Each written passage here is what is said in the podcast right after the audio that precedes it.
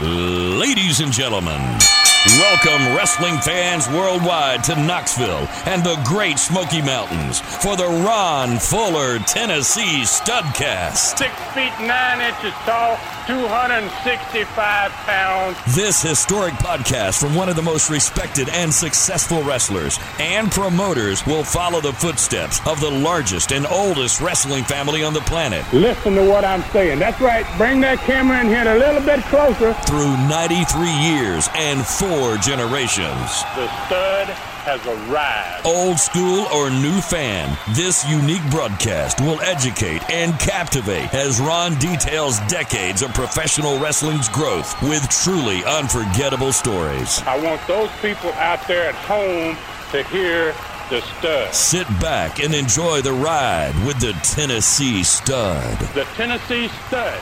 You will learn that name. You will remember it. And now, the stud is here. All right, folks, welcome in. David Summers hosting another Studcast with the Tennessee stud, Ron Fuller. It's the only podcast on the planet documenting the real story of professional wrestling. It's 100 years of real, rich wrestling history as told by the stud. Please welcome the originator of the Studcast and the man who changed the podcasting world with the Super Studcast. We step back into the ring, back into time with the Tennessee stud. Ron Fuller. Hey, Stud, what's going on? Oh, man, it's great, Dave. Uh, really, really good, man. Just loving it. Uh, every day in the mountains is a beautiful thing. you know, it's strange. Uh, every time you look at them, they look different. I understand how that happens, but uh, I'm beginning to figure out that wow, uh, this is truly God's country here, man, that I live in. That's exactly what I was thinking. So, listen, you're doing so well with the YouTube channel. Southeastern Rewind on YouTube is really ratcheting up the business. As a matter of fact, you you are doing so well on this thing. There's another huge weekend ahead. Two weeks ago, fans watched a vintage 1978 Southeastern TV show. Last weekend, the outstanding review with Les Thatcher and and you, of course, on that tremendous TV show. Tell fans what they missed, by the way, if they have not subscribed to your YouTube Southeastern Rewind channel, Ron. Well, uh, last week is an example, and you brought that up, which is great. Uh, you know, the that review that Les did of that Southeastern TV show from 1978. Uh, we broke down that show, Dave. Uh, we did. Uh, we got into all the things that we had created to make Southeastern's TV production the world's best at that time. Undoubtedly, nobody was doing what we were doing. We talked about the animated show's opening, the personality profiles animated opening, instant replays, the bumpers between matches and interviews, the matches themselves. We even talked about the unique history of some of the wrestlers that were on that show, like uh, Ted Allen is an example, who trained Arn Anderson and the Big Boss Man, and you know, I mean, uh, so you know, we really got into a whole lot of things. I think fans are really getting interested in the in these videos. We shot that video, by the way, from uh, Tom Pritchard's and uh, his uh, wrestling school in Knoxville, Tennessee. Oh, that's cool. Glenn Abbott Glenn Abbott's and Tom Pritchard's wrestling school. So they were kind enough to let us sit on the apron of the ring and uh, recorded that show. And geez, so just having a whole lot of fun with it, man. And uh, it's uh, it's really getting big, Dave. no, no really doubt. Blowing up. Absolutely. Now, Stud, so you've got the biggest news so far about what is coming next. Break it down for us. Okay. Well, actually, Dave, it's two events that uh, that are one of them is already there. Already on the channel is this introduction that was shot in December of 1987, 34 years ago, on the Continental Championship set uh, with Gordon Solie. And uh, I was officially in this video retiring from professional wrestling. And uh, and then uh, the, the, the, the big news was that uh, that we were going to me and Gordon open up a new show. Uh, it was you know, called the USA Championship Wrestling. It was going to begin uh, later on, uh, early in 1988, and uh, we, it was a it was really a nice piece, about seven minutes long, and uh, you know, it, it pretty much explains everything that's about to happen again. Oddly enough, that video from 34 years ago is appropriate today. That's crazy. But uh, next Sunday, we're going to uh, going to be the biggest day yet for Southeastern Rewind, the YouTube channel. It'll be the first ever USA wrestling TV show in its entirety with Gordon Solie and myself. Wow! And it was shown originally in February of 1988. It's the same TV show we're producing next Sunday. It's going to be on the YouTube channel Sunday, 3 p.m. Eastern Time, August the 15th, 2021. Hey, and right there, let me just say there's a tease, and I saw this earlier today, you and Gordon Solie from way back when, and it's already on the channel and it's already racking up the spins. That's it. It's it's there for everybody that wants to go there now. You can see that, and then coming Sunday, we're going to put on the first USA TV show, the first of 25, and a new one's going to be released every Sunday. And as I've been promising to all the fans here, they're all going to be shown in the actual sequence in which they were produced, and fans can watch these. And when they do, they're going to see for themselves the importance of watching television programs in order so that you can get all the storylines and the angles in each show. It's really what made old school wrestling great. Uh, you know, uh, uh, everybody was trying to do that back in the day. They don't do it anymore. Uh, there's no continuity to what happens anymore, but it was all continuity back in those days. And we talk about it on every Studcast day. We talk about the angles, the long feuds with the different types of matches, mm-hmm. uh, which is called programs, basically. The information that made it critical as a fan so that you didn't want to miss a single TV show. You wanted to see what was going to happen next week. So I invite fans who have watched wrestling TV shows for years on YouTube, uh, but all of them out of sequence, right? And, and really thought that these were great. They really enjoyed it.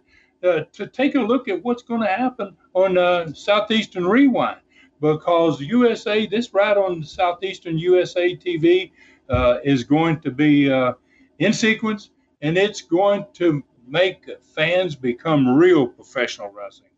Hey, listen, and they I want to mention this too. I've seen Southeastern shows on YouTube, and it just drives me cr- crazy because they're blurry. The audio is not very good, but that is not the case with these. These are good quality, excellent quality for the old the age that they are, and I'm really really proud of that. Being able to lay my hands on these shows. Uh, and I got to thank a guy named Bo James for a lot of this that uh, that recorded a lot of these himself way way back in the day. And uh, these 25 TV shows that are going to come out with USA Wrestling, it's going to have stars like Bob Armstrong and his two sons, Scott and Steve. Austin Idol is going to be on there. Uh, one of the strongest men in the world, a guy named Doug Furnas, a University of Tennessee football player, that uh, goes on to become one of Japan's greatest stars. Uh, it's going to have the Rich Boys, Tommy Rich, Johnny Rich, Davy Rich. It's going to have a young Todd Morton, uh, you know, uh, even that family. Uh, and their rivals, the Mongolian Stomper is going to be on this, Moondog Rex, uh, you know, and they, they're all managed. Those two are going to be managed by the legendary manager himself, Ron Wright. So, you know, fans are going to get to see a taste of Ron Wright 25 weeks in a row. Superstar Bill Dundee's on these. The RPM team, which is a great tag team combination, they're on these. Buddy Landel is on these. The, one of the Mexico's greatest family members, the Guerreros, Hector Guerrero, is on these shows. Uh, it, these shows are really, really amazingly good.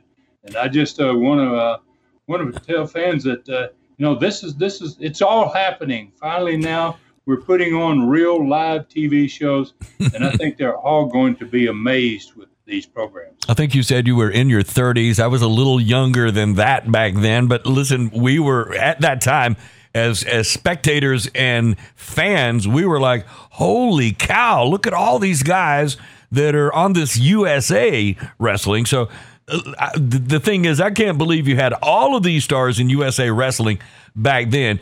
You really were one of the best creators of wrestling TV shows and territories. So it's no wonder that your wrestling companies were so successful. So now you're rewinding all that wonderful wrestling history again for fans around the world, and there's no doubt they're going to come right back.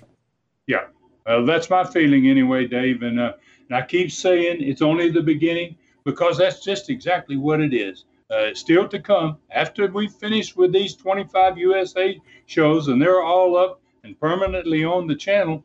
Then there's going to come a hundred plus episodes of Continental Championship Wrestling, all in sequence. One of the largest and best wrestling companies in the world fifth largest to be exact in its time frame. Uh, so then uh, finally, the last piece of the puzzle is going to be the southeastern Pensacola. Uh, at least a hundred of those world-class TV shows from 1982, 83, 84, hmm. uh, all in sequence. And uh, you know, I can just uh, all I can do is encourage fans, man, to get saddled up now. If you haven't subscribed, you need to get to subscribing right now and uh, you need to start by seeing what's already on there. That 1978 show, this uh, promo that uh, me and uh, Gordon Solie just did. That's the last thing on there. You want to see the Rick. You want to see the the two Funk brothers, Dory and Terry, uh, in a video uh, that's never been seen before. so much stuff going on already on the YouTube channel, and just I can't wait for fans to to get to see a lot more of it. Oh, no doubt. I'm excited too. And, and hey, I want. I, I, was looking at some of the videos today. Of course, you're six nine at your prime. Gordon Solie had to be close to six feet tall. How how tall was Gordon Solie? Uh, Gordon was uh, probably a five eleven, maybe.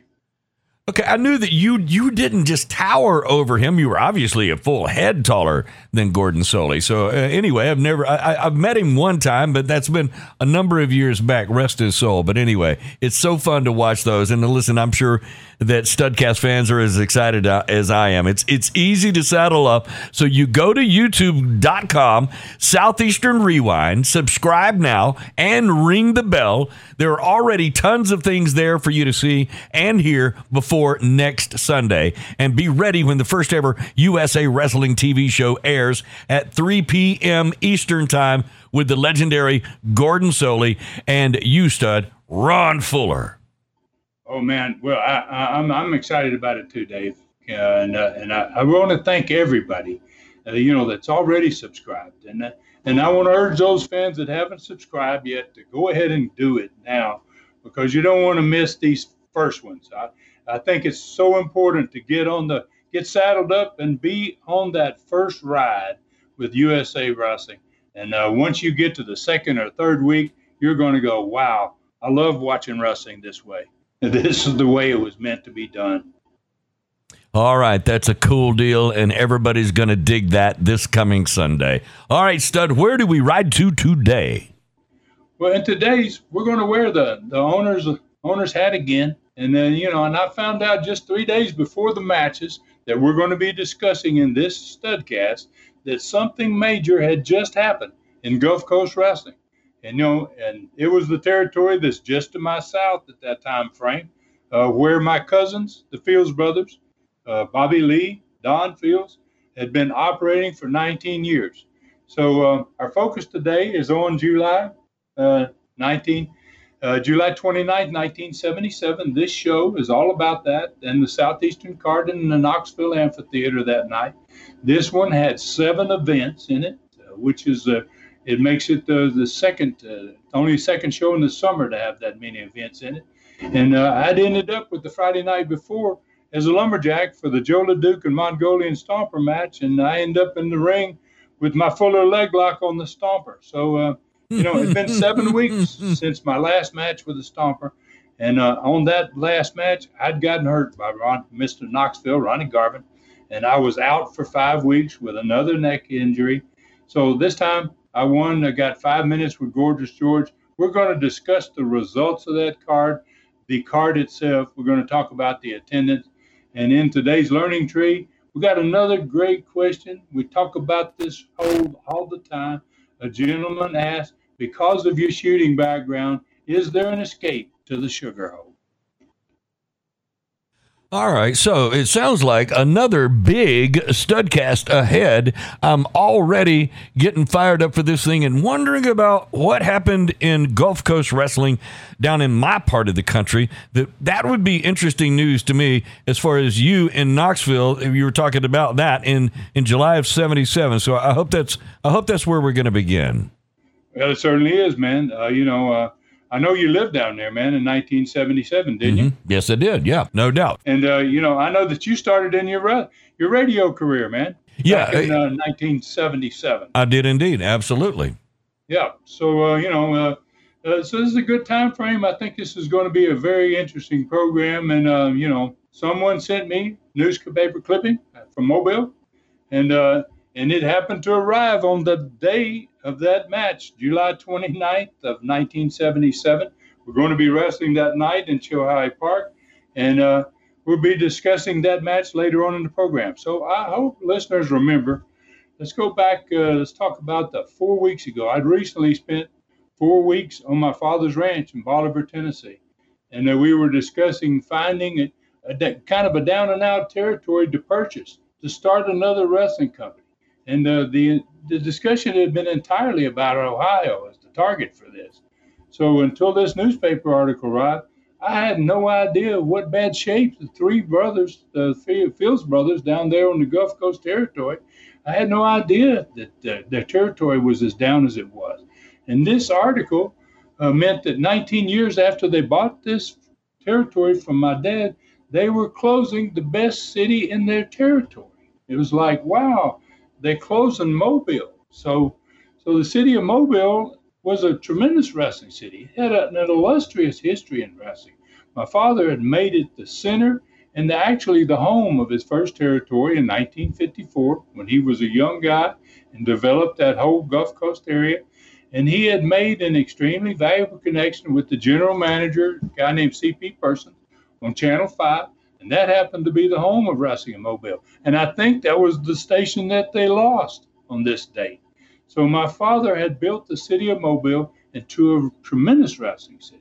In 1958, Dave, he drew 40,000 people in the Ladd Memorial Football Stadium to watch him wrestle Mario Galento in one of the bloodiest matches of all time. Yes, no wow, the pictures of it are just uh, yeah, wow. Yeah, it's painful to see the pictures. Yes. um, so my father and I had been to, been so focused on Ohio as the expansion territory that we wanted to get uh, close to Knoxville that we hadn't even considered an alternative.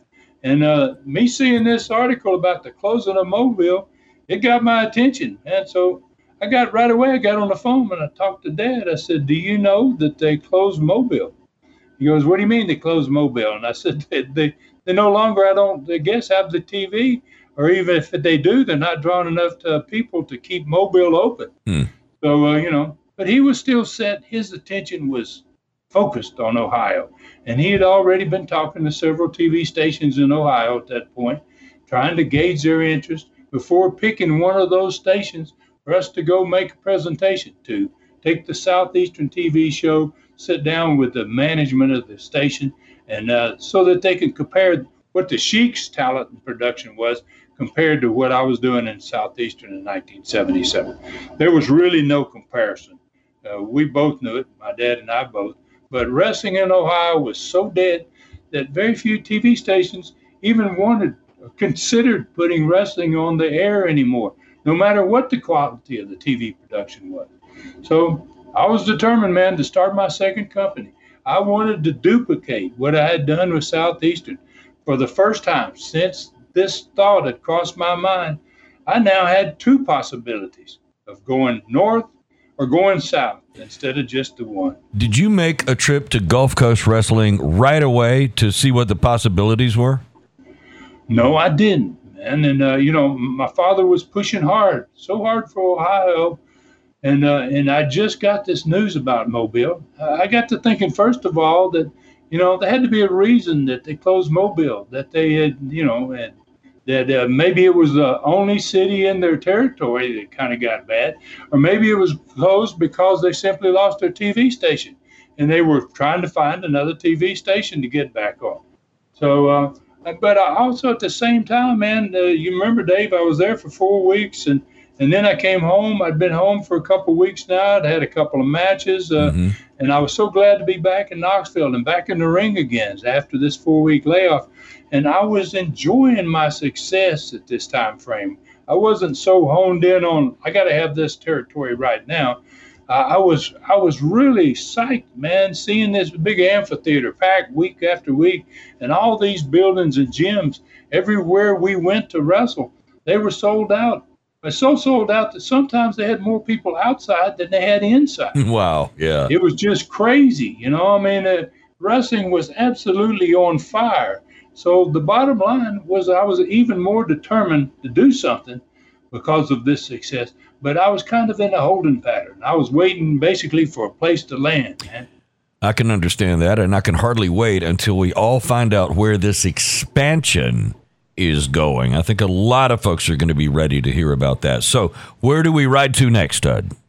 So, we're, we're going into the Chilhowee Park Amphitheater for another crazy night, man. They've been crazy there for weeks, almost the entire summer.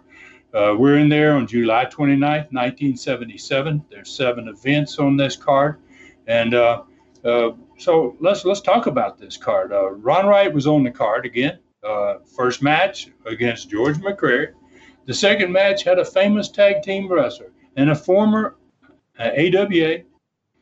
that's Gagne's territory of Minnesota, former AWA tag champion, returning by himself to Southeastern uh, he was in the big Southeastern Tag Tournament seven weeks before this studcast and before the date of this match, and he was part of the Fabulous Kangaroos. Uh, his name was Al Costello. He was a great old veteran, and he was going to be with me in Southeastern for a while. And you could never have too many wrestlers of his caliber and experience, man, mm. uh, in your crew. He was he was really I was lucky to get this guy. Al Costello on his first night in was facing Jerry Stubbs in the second match. Tony Charles was again taking on the pro. Uh, their matches had been spectacular. Uh, Joe LeDuc on this card is doing double duty.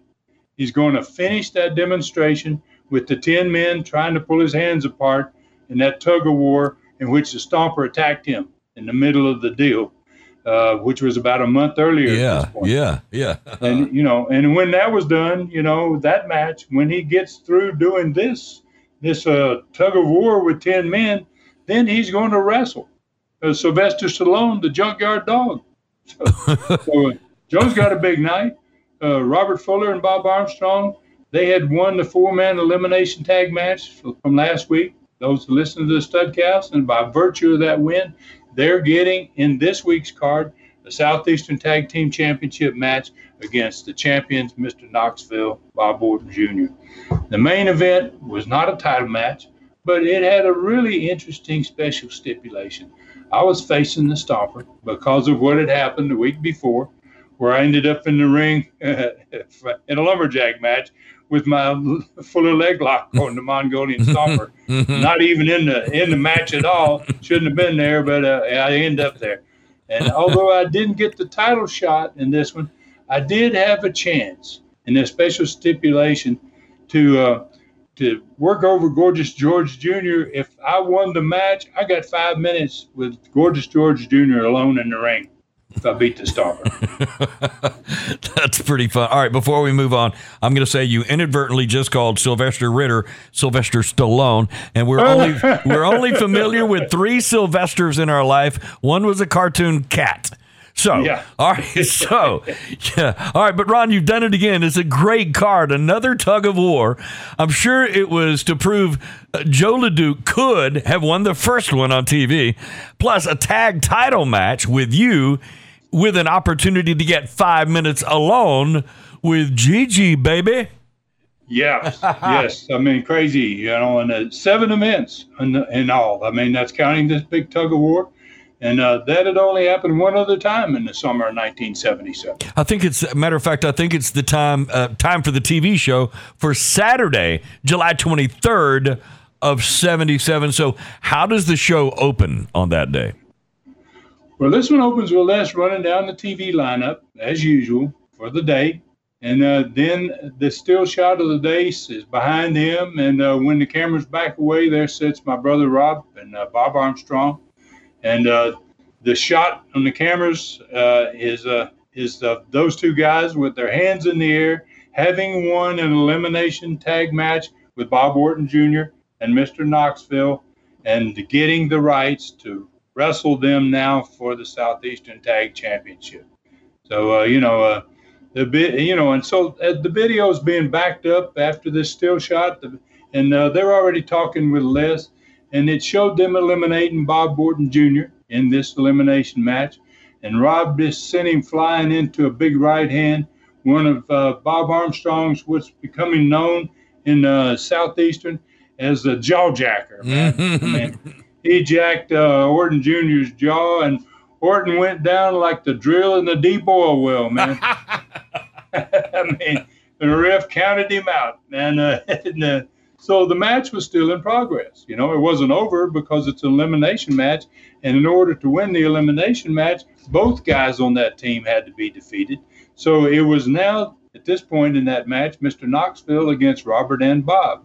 So the referee, and the, the video showing this, the referee was rolling an unconscious Bob Orton Jr. to the edge of the ring and we always had these ring attendants uh, at the matches. And the, the ring attendants came down. They saw that he's not going to be able to make it back to the dressing room. They're going to help him to the dressing room. So Bob was the legal guy in the ring, and Mr. Knoxville was obviously the only guy left on their team. So he's the legal guy in the ring. So uh, Mr. Knoxville made a big dash across the ring at Bob but instead of locking up with him or doing something to him, he just kind of slid between Bob's legs and underneath the bottom rope and out on the concrete. And he just uh, went over and grabbed Bob Orton Jr.'s body from the two guys and hefted it over his shoulder and started carrying him to the dressing room. What? Yeah, that, that's his way of uh, finishing this match. You know, okay, I'm done. So, yeah, uh, yeah. And then on his way, you know, it, it shows in the video. On his way, he stops and he thumbs his nose at Rob and uh, and Bob Armstrong, and uh, then you know he keeps carrying Orton toward the dressing room, and uh, and then he thumbs his nose at, at all the crowd, you know, and and uh, that boy, the huge crowd, man, they let him know their opinion what, what of his cowardice, man. That amphitheater erupted in boos, man.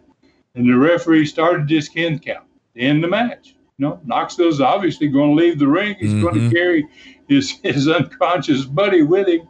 And, you know, so what's the ref going to do? So he starts the 10 count. And the closer Mr. Knoxville gets to the dressing room, the louder the boos become in that amphitheater. You hmm. know? Hmm. And then he stops at the end, you know, and uh, just as the ref was counting 10, uh, in concert at that point with the huge crowd, they started counting with the ref about the count of five, and they were doing it with the ref. And then, uh, so Mr. Knoxville stops, he turns around, and Orton's still hanging over his shoulder, and he thumbs his nose again at the, everybody, the entire arena. The hell with all of you.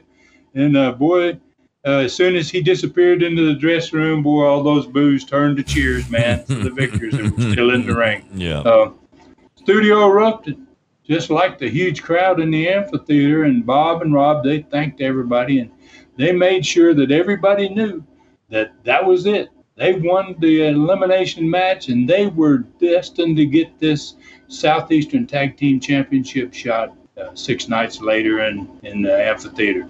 And uh, Les confirmed it, and the studio celebrated with them, and uh, they went straight to the ring for the first match. And wow, in this match, they were on fire. Uh, Rob finished his man with a fuller leg lock, and Bob finished his with, with that old jaw jacker, man, that big right hand, and the studio crowd loved it. And both of them then went back to the set.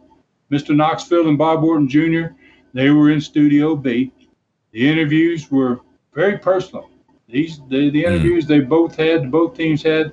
They, this situation was very personal between the four of them, and uh, all their matches had been extremely competitive, especially the ones for the championship. So fans knew following Friday night that there's going to be a, a lot different from the night before, in which Garvin hefted his partner over his shoulder and left without getting beat that you know they knew there was going to be a struggle for these belts, and uh, when the belts were on the line between these four, there was uh, probably going to be next week maybe more than one guy carried out of the ring. so, so, second up, Joe LeDuc, man, he hit the studio, man, and uh, he brought his big axe with him that day. And, uh, and he took on two wrestlers as he was normally doing on every TV match, and he beat both of them with his bear hug.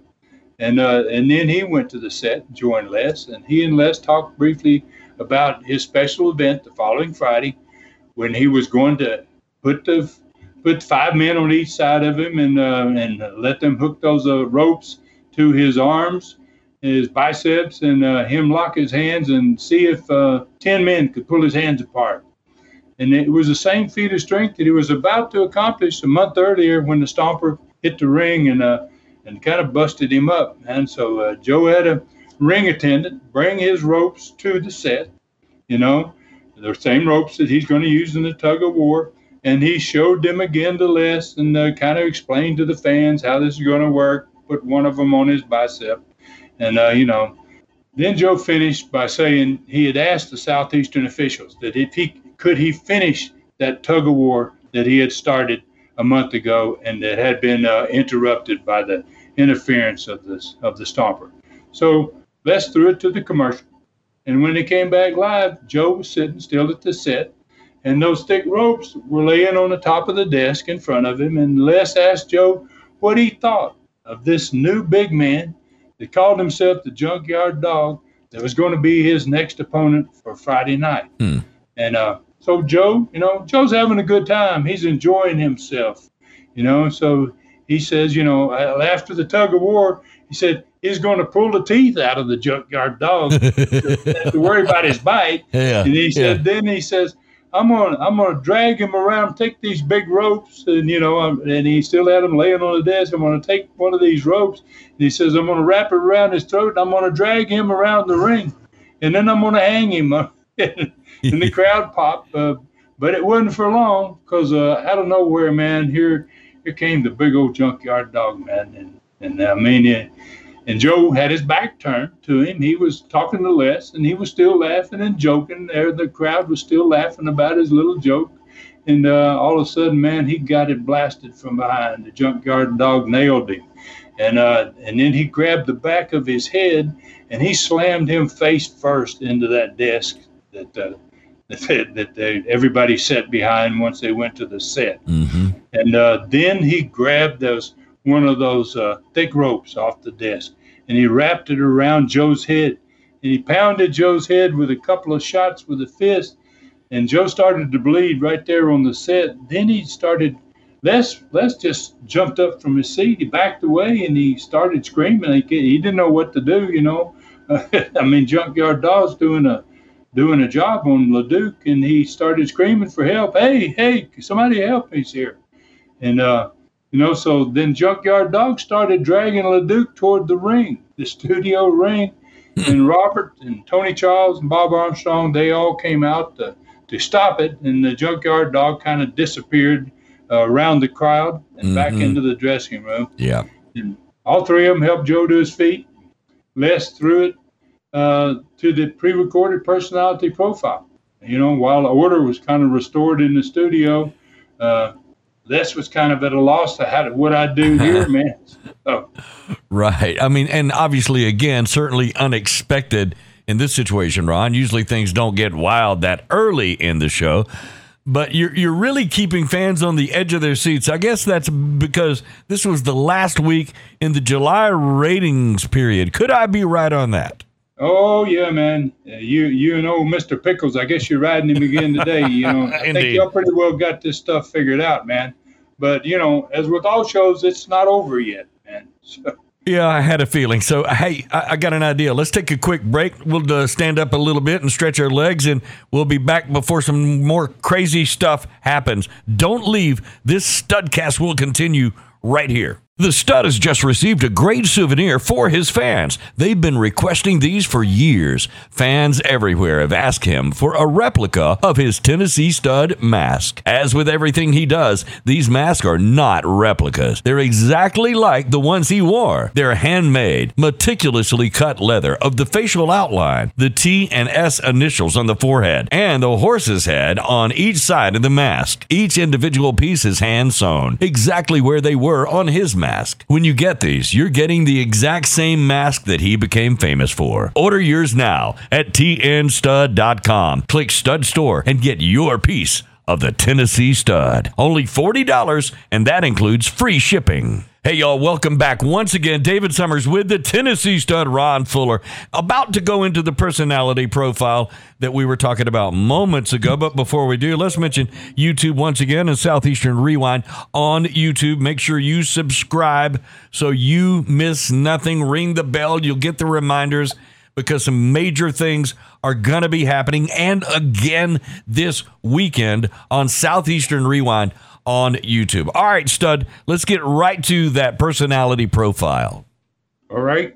Uh, you know, when we ended there, uh, was the, the, the last interview, second interview of the show, and uh, all of that, uh, all hell kind of broke loose for Les on the set. Thank goodness this personality profile wasn't live, or we would have probably had to stop the stop the uh, tapes and uh, sit until we can get control and get ready again. But this one had been pre recorded. So it opened up, obviously, uh, just like it was being done originally.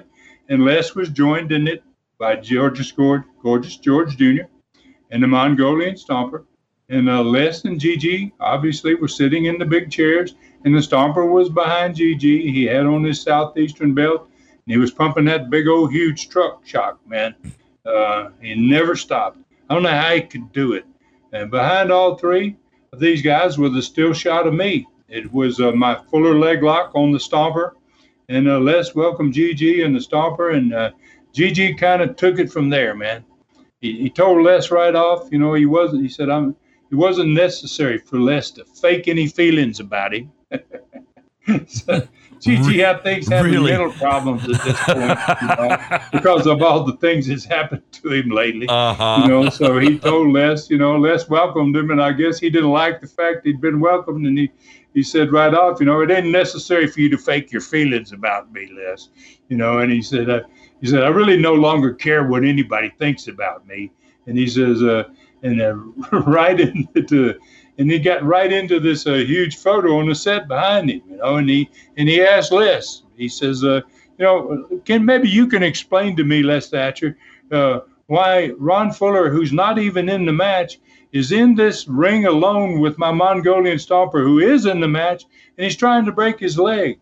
What's he doing there? Mm-hmm. You know, so Les tried to explain it. You know, as he says, you know, Ron was one of the lumberjacks you know, stationed around the ring to keep your stomper in the ring. And uh, GG interrupted again right away, saying, "Well, if if if I was there on the floor, if he's out there to uh, you know take care of uh, throwing the stomper back into the ring, then why is he inside the ring trying to break his leg? it keeps going back to the same point, which is a pretty good point. Know? Oh, oh, you noticed? Why am I there? Oh, right? Oh, you noticed that, did you? Okay. Yeah, well, in a way, yes, I certainly did. You know, so so Les again tried to explain that Joe LeDuc, who was supposed to be in the ring, was also being attacked by three men on the outside. Mm-hmm. And that was about what was in the video at that point. He says, There's Mr. Knoxville, Bob Orton Jr., and the junkyard dog all stomping Joe LeDuc into the concrete over there while, while Ron's in the ring putting the toe hold on, on your man. So, uh, you know, the, it was a pretty good pretty good answer, you know. And uh, so then GG attacked again. So he asked Les again to explain something else. You know, he says, uh, okay, because because uh, that being the case, and of all people, you know, why is it that Ron Fuller is getting this match against my stomper? You know, and uh, before Les could speak, you know, he started to, but uh, he he, he and GG and just stops it again, and he and, he, and then he says, you know, and Thatcher he says it's even more absurd uh, uh, the fact that that if he beats my Mongolian stomper, he gets five minutes alone with me.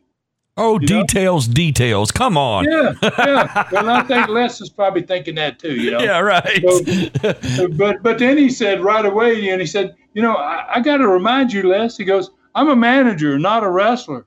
You know, he says last week he said wasn't bad enough what they're doing to me now, but last week he said I'd never been so humiliated in all my life when Bob Armstrong came out here and they let him show this tape of all the horrible things that he had done to me. You know, he, and he said, "You can't imagine the suffering I, I, I, I had at the hands of, of that imbecile Armstrong. He's getting upset now, right? You know."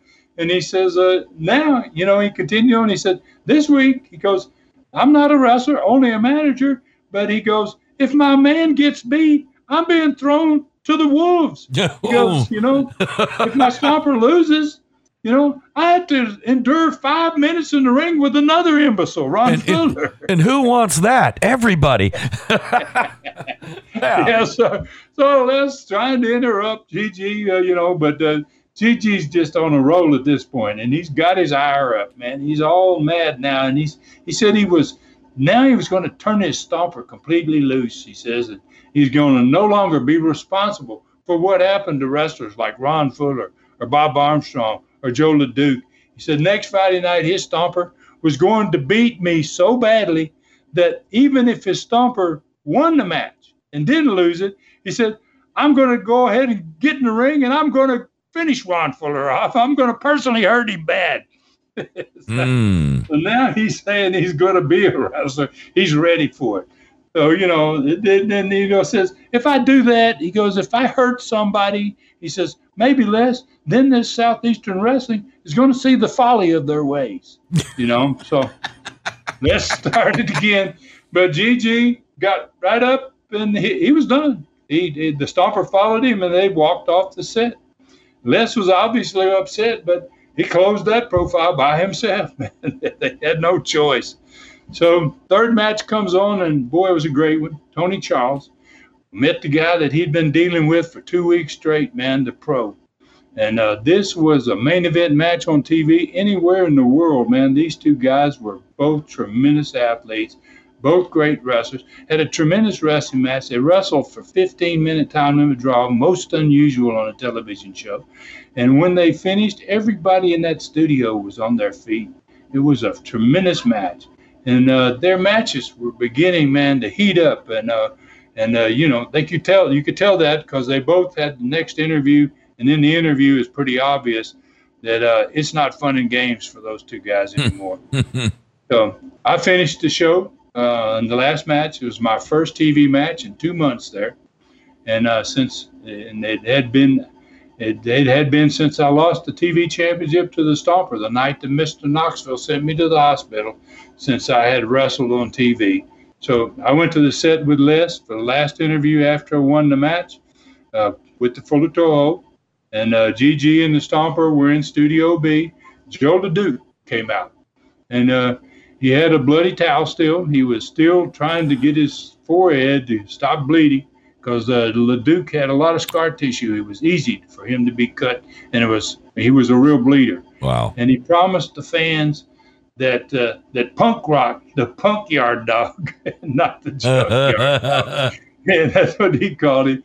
He said it was going to have to leave, going to have his last match in the southeastern area come Friday night. He said that he was going to win the 10 man tug of war, and then he was going to put one of those ropes around that punk yard dog's throat.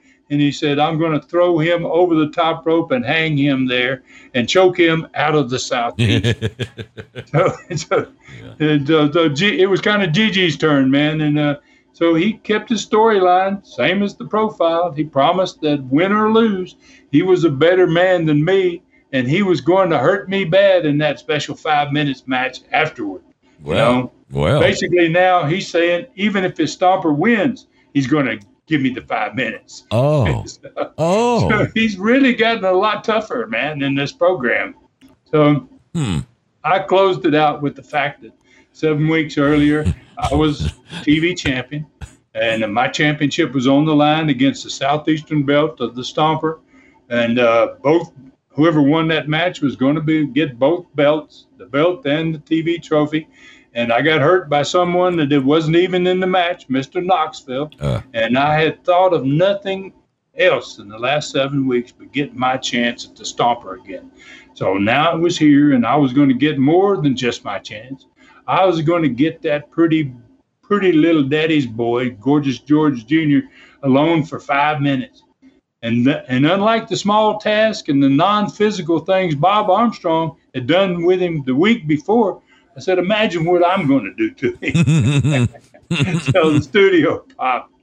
Uh, Wow. All right. So so so much happening at one time on every southeastern TV show back then, Ron. It's no wonder the the large audience each week is coming in for these incredible shows. Everybody is real wrestling history that you're talking about here. All right, so I think it's time for the results of this same great card for July 29th of 77. Great. So uh, let's go with the first match. George McCrary, uh, who had was a famous. Actually, he was one of the best NCAA amateur wrestlers in America. Had all these amateur skills.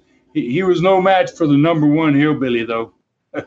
Ron Wright opened up the night, man, with a good old Tennessee dog whooping. Yeah, boy. on George McCrary, man. He he got the night started off right.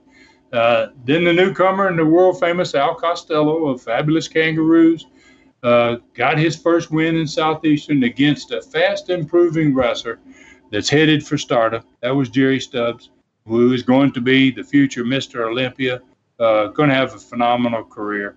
Uh, Tony Charles continued his undefeated run against uh, against Doug Gilbert.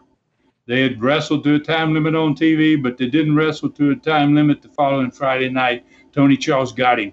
Another one of those English throws, man. That Hmm. was absolutely amazing. Wow. Uh, Joe LeDuc successfully wowed the crowd, man, in the 10 man tug of war uh, with the fans from the audience again. 10 fans were selected.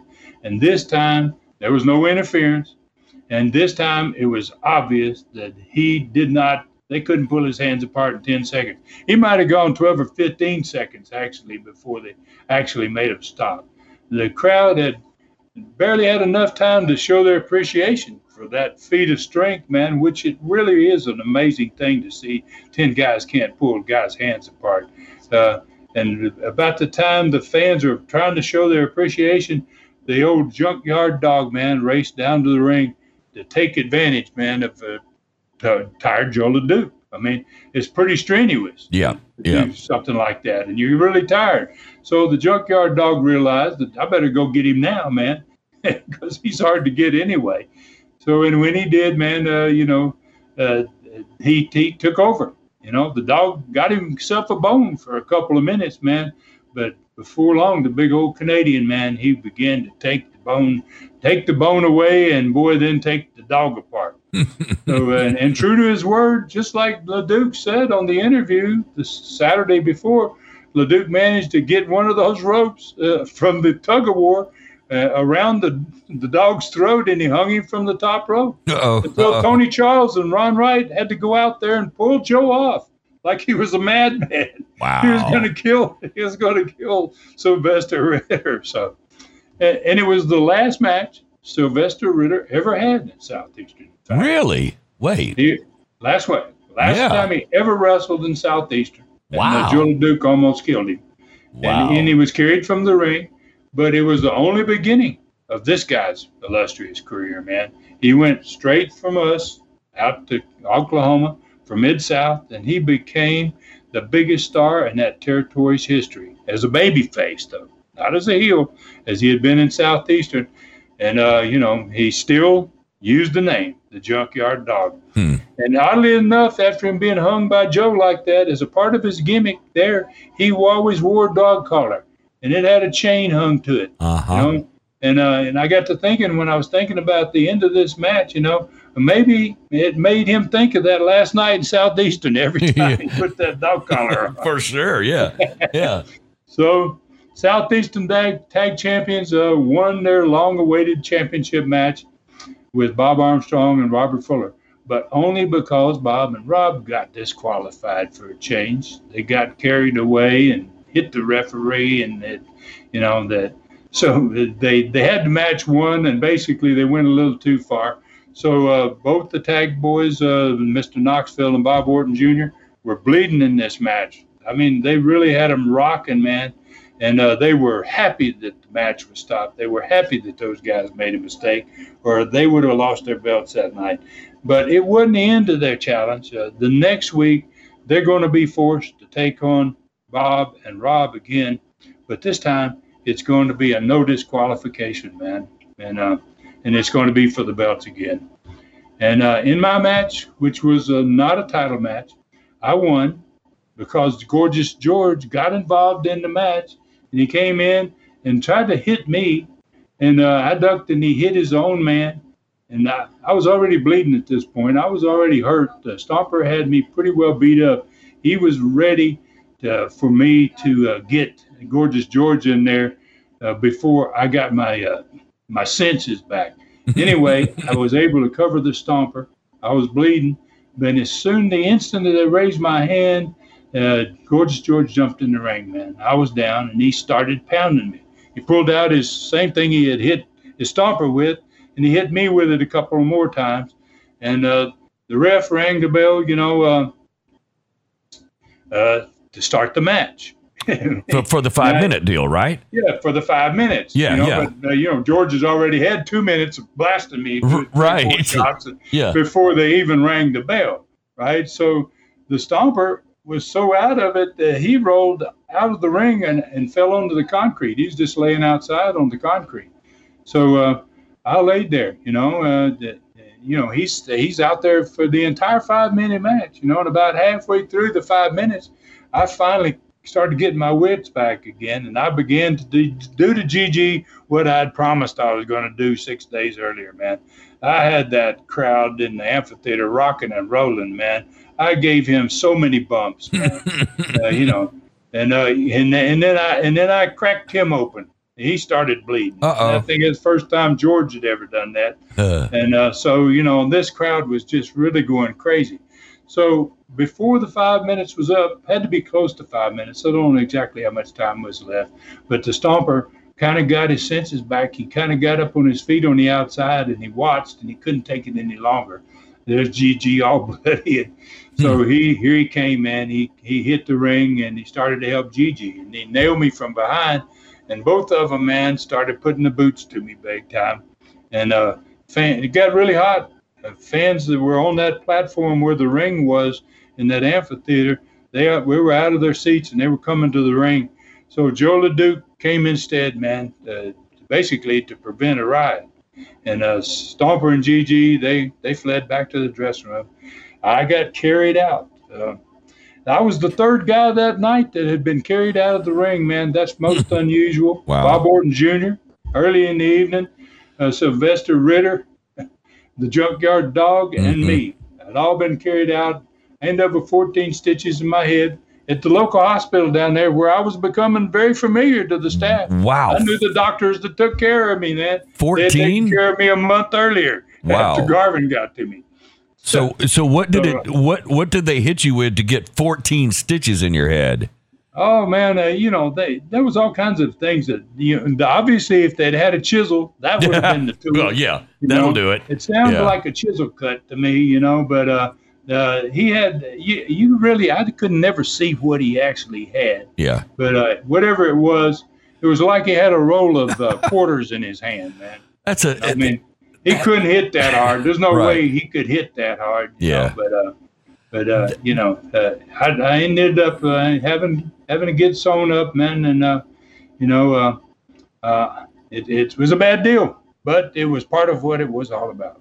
That's a crazy night for Southeastern fans. It's it's interesting too how you say that Joe LeDuc comes down and it sort of calms the crowd and keeps the crowd from getting involved. That's that's interesting. Yeah, uh, you know what it is, Dave. Is uh, they know he's going to do the job better than they could. Right. Uh, yeah, You know? but but they're that they're that engaged in this match and there are no there are no boundaries or fences or anything that keep th- between them and the ring. Nothing. Yeah. No barricades, no Right. barriers of Yeah. any kind back in the 70s.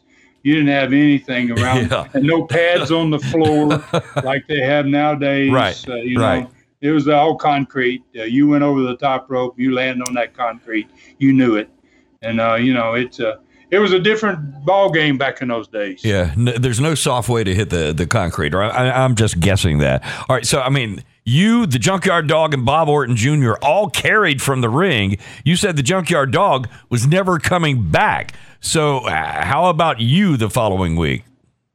Well, uh, I'm going to. I'm not coming back either. uh, you know, I, I'm going to miss two weeks there because uh, I got a severe concussion. You know, Oh. the doctors right away. Don't take them long. The concussion protocol, and they say, "Oh boy, well, you may be going to get sewn up, but you ain't going to be back in the ring for a bit." I mean, it, it really is true when they say you guys are really giving up your bodies for the fans. And speaking of the fans, so how, how many were they were there that night? Surely this was a big night. Well, you know, it, it, it was becoming common in the summer of 1977, man, to, to see that amphitheater full, man. It, it seemed like every Friday night the crowd just kept getting larger. Uh, that night, it, it appeared to be, again, one of the biggest of the summer, you know, no doubt. Uh, uh, and then, and again, I couldn't get I, I, in that amphitheater and in that Chilhowee Park. I could never get accurate figures. Uh, you know, it was always an estimate, but uh, but I got to think that it was well over six thousand in this one. Is that because is that part of part of that is because of the grass area? Yes. And you you had the not there there were not assigned seats in that area. no, no, and you had that giant grandstand that that you didn't know exactly how many people could fit in there. Yeah. And then above that grandstand and off to both sides was all that grassy area Yeah. where uh, you know maybe another thousand Wow. could sit. yeah. Oh man, it was like it was a huge complex, uh, very very large, but yeah, Yeah, but I you see- never. I don't. I never felt comfortable that uh, that uh, with the exact figures of what the house was. And I can certainly see why. All right, listen, I think it's time for our learning tree question today. Remind us who asked it and what was the question again, Stud? Uh, uh, so let, let, where, where do we go on that? uh, uh, a big fan. Uh, a guy that uh, has asked a question before. I'm, I'm pretty darn sure. A guy named Todd Flynn. Todd Flynn, and Todd asked uh, because of your shooting background, talking about me, is there an escape to the sugar hold? Hmm. So, you know, uh, great question, Mr. Flynn. You know, uh, you know, when a group of us, uh, I'm gonna tell. Let's go back to the, when I first saw the snake pit. There was a group of us in the snake pit in Florida one day, probably I think it was probably 1971, and uh, we saw the sugar hold applied for the first time. And uh, Gordon Nelson was the guy that applied it. Was an old shooter from England, and and all we wanted to do after we saw it was to, to have him show us how to do it properly, how to do it, you know. And and I remember none of us asking, how do you break it? I mean, how do you get out of it? Right? I mean, Right. that was that was you know. Uh, you you re- I don't know why because in most holes when you see it, then you want to know how do you get out of it. Right, right. But in this one, it was such a good hole that I don't think anybody even thought about, you know, how to get out of it. D- They just wanted to know how to use it. yeah, describe the hold again, the sugar hold. Oh well, you know, you take a guy down on his on his side, and uh, uh, you're on top of him, and you take your arm and you run it. Uh, you get his arm over his head. You reach in for like a half Nelson, and once that one arm goes over his head, then you run your hand down behind his neck, and you get your hand on his other arm, and you pull it the same direction as that first arm is. Uh, got- so he's got yeah. both of his arms straight over his head, Wow. and he's laying on his side Ooh, and, yeah. and he's pretty helpless at that point. And then you start to to uh, crank that arm. You use that arm that you got behind his neck like a crowbar, and when you're Uh-huh. tearing something out of a wall, Right. and you just start running your body around. And the leverage just forces his head downward, and uh, and and it cuts off the wind. Uh, oh, it just it's a it's a horrible, Yeah, it's, it's, a horrible, horrible. horrible. It's done. Yeah. yeah, it yeah, it's that's it. It's it's done. And, and So, this uh, is this is the same hold, by the way, that you put on the Mark who came into the ring and uh, uninvited, and then he decided that he had had enough. Yeah, Yeah. Okay. Same okay. same hole. Yeah. The, the sugar hold. Yeah. Right. You know, and uh, so uh, you know, uh, uh, you, you never, I never ever saw anybody actually escape from the from the sugar hold. You Mm-hmm. know, and, but I did find it was when I used it a lot that uh, it was it seemed to be less effective on somebody that had a thin build, whose arms were extremely limber. Uh, you know, and uh, when you pointed them out that direction and you shoved them together, uh, their arms seemed to like be flexible, and uh, and it it it made it, it. I got to thinking. I used it so many times that the only person that maybe could get out of that would be a woman Oh. because her arms would be so flexible that you couldn't force her to be pain. And how many times did you try it on on ladies? No, I never, I never, no, no, Dave, no, Dave, I didn't go there. No, no, I didn't go there. I couldn't stand it. Okay. no, no, uh, probably a couple of them uh, maybe deserved it, but I never really tried. So you know, so uh, so you know, but with the sugar hold, in my opinion, the bigger the body, the more effective the hole was. You know, the bigger the guy was, and the less flexible he was, the more painful it was for Right, him, right. and the more damage you could do to him. So, but but I did hear something now, and this is really funny, and I got to tell you this, Mister Flynn. Uh, I heard that after I sold Southeastern to Jim Barnett and Fred Ward in Georgia, and I left Southeastern to go to Pensacola, uh, to my second territory, uh, the Knoxville Five, that uh, was in competition against me in Southeastern in the war for Knoxville in 1979, uh, they left Tennessee too about that time frame. Uh, Bob Roop and Ronnie Garvin and Bob Orton, three of the five, uh, they went to work with Angelo Poffo in Kentucky, Hmm. a promoter in Kentucky. Mm-hmm. Angelo Poffo was the father of Randy and Lanny Poffo. Yep. And uh, I don't know if that uh, if that uh, really uh, gives you any uh, idea of one of those guys is one of the most famous wrestlers of all time. Oh yeah. Yeah, that's him. Yeah. yeah, the Macho Man. Yeah. Yeah. Yeah, Yeah. yeah. So, so Randy, Randy Savage, uh, so-called Randy Savage, uh, actually uh, started uh, big time as the Macho Man. Yep. So while in this territory now, uh, the Roop and uh, Garvin and Orton are up there in this territory.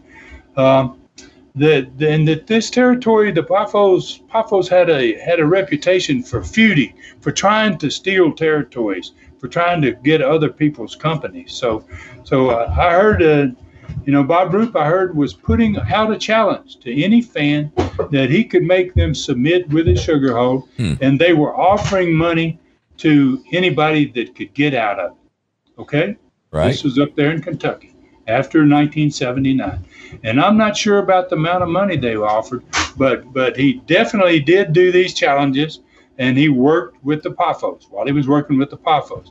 Now, he and I were both present with that first Sugar Hold show in uh, in Florida in 1971. And in 73, we both were on the same tour in Australia. And we were both accepting challenges from Australian fans out of the crowd every night in those arenas in Australia. And uh, Roop was extremely proficient with the sugar hold. So there was one occasion that I heard of while these challenges were in effect with the Poffo company, in which a fan actually escaped from Roop's sugar hold.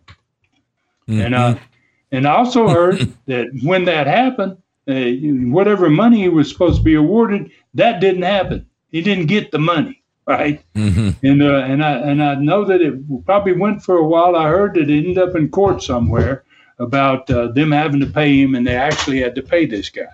So, Mr. Flynn, you know, obviously I wasn't there to see this happen, and and therefore, you know, I can't absolutely say it happened because I didn't actually see it. But I would have loved to have seen it, believe me, because I always considered the hold almost inescapable. But maybe it isn't inescapable. So, uh, so I encourage you, Mr. Flynn, uh, to do a little research for me, if not for you, about this incident, and uh, maybe verify if it ever happened, and if it did, uh, any or anybody else out there listening, if if you can find out that it did happen, I'd love to revisit this subject again. Well, this is that's a great question. Yeah. Uh, yeah. I'd love to know if Roop actually had a guy escape from his sugar hold, and uh, and what the money was, and w- what what the end of this was. Yeah, and was it a big guy? Was it a thin guy? That might have give, given something away as you were describing moments ago. I have a feeling that it was a thin guy, and I, and I have a feeling that he was very limber. Huh. You know, and uh, that would have been to me the only possible escape. Wow, there you go. Hey, listen, I got to tell you, I love these studcasts. It's amazing what comes up and what comes out of these shows. I may do my I may do my own research on this one. All right, listen, folks, on Facebook, become friends with Ron on Facebook. Please do not go, this is unusual, but do not go to his Ron Fuller Welch Facebook page. It is full at this time and likely for a long period of time to come. Go to his Ron Fuller, the Tennessee Stud Facebook page. Simply follow him there and automatically become friends with a legend. On Twitter and Instagram, follow him on both at Ron Fuller Welch. Super Studcast number 43, part two, is now available. It is another wonderful tribute that Ron is becoming famous for. This time, the tribute is for his great friend, Paul Orndorff. Dr. D. David Schultz and Ron's brother, Robert Fuller, tell tremendous stories that give life again to the man known as Mr. Wonderful. Get this Super Studcast now at tnstud.com or patreon.com slash studcast. Three hours for only two ninety nine. Great wrestling video packages never grow old. Ask the fans. Definitely one of the best old school DVD offers ever is still available. The Southeastern Continental Collector's Edition 5 DVD pack has 67 matches, more than 12 hours of tremendous action. Hundreds of fans worldwide rave about how good this 5 DVD set of pure wrestling history really is. If you only get one set of wrestling DVDs, you can't go wrong with this five pack. TNStud.com, click Stud Store, get it for only $39.99, and that includes shipping. And Ron's highly acclaimed novel, Brutus, is like being on a tremendous roller coaster ride of thrills, never before experienced before in a book. It's an epic fight between bear and lion. It's only an example of the uniqueness of Brutus. Reviews tell the tale of what readers think. More than 50 plus five star reviews. If you have not ordered this novel, you're missing Ron Fuller Welch's real talent. Get yours now. Amazon.com Brutus novel or the collectible autograph copy uh, from the stud himself. At tnstud.com, click Stud Store for only $29.99 with free shipping. And don't forget the new authentic Tennessee stud mask. Not a replica, but exactly what the stud wore years ago. Now at tnstud.com, click the stud store and own your piece of wrestling history. All right, and Ron has talked about it for weeks. It is now scheduled to begin. The first USA TV show ever with Gordon Solie and the stud describing the action in one of the most acclaimed territories in wrestling history. This will rewind from 33 years ago. Subscribe now on YouTube, Southeastern Rewind. Ring the bell and begin the ride of your life this Sunday, August 15th, 2021. Saddle up from the beginning and experience TV wrestling in sequence. And listen, I can't tell you how excited I am, Ron, to get my first look at one of these TV wrestling shows that few across America and around the world ever saw. Watching it from the beginning and in the order that the shows were produced is going to be unreal for wrestling fans everywhere. You're making this coming Sunday a huge day in wrestling history. So, where do we ride and how do you top this next week? Well, we're going to obviously have another today's training, and uh, you know I, I, love these today's trainings because it gives me the opportunity to take fans on a ride as if they were wrestlers, promoters, or just involved in any aspect of the business of professional wrestling. So we're going to do uh, one of those uh, beginning of the show. The cards were just beginning uh, in 1977. Uh, They're just getting better week by week. We enter the month of August where we're going to have Mr. Wrestling number two. We're going to have Don DeFons Fargo. Uh, we're going to have my family member, Roy Lee Welch, is going to arrive in Southeastern for the first time. Uh, Ricky Gibson is going to return to Southeastern, and we're going to have many more stars. Uh, we build another great TV, just like we've been doing every week. We're going to get the results from the Knoxville card. We're going to get the attendance out to everybody, and we're going to finish with another learning tree. And uh, this next one is going to be about the recently deceased assassin, Jody Hamilton. Oh. And uh, the question is why he appeared in Continental Wrestling as the Flame and not the assassin. So I can't thank fans enough, everybody out there, for the huge support support of the YouTube channel.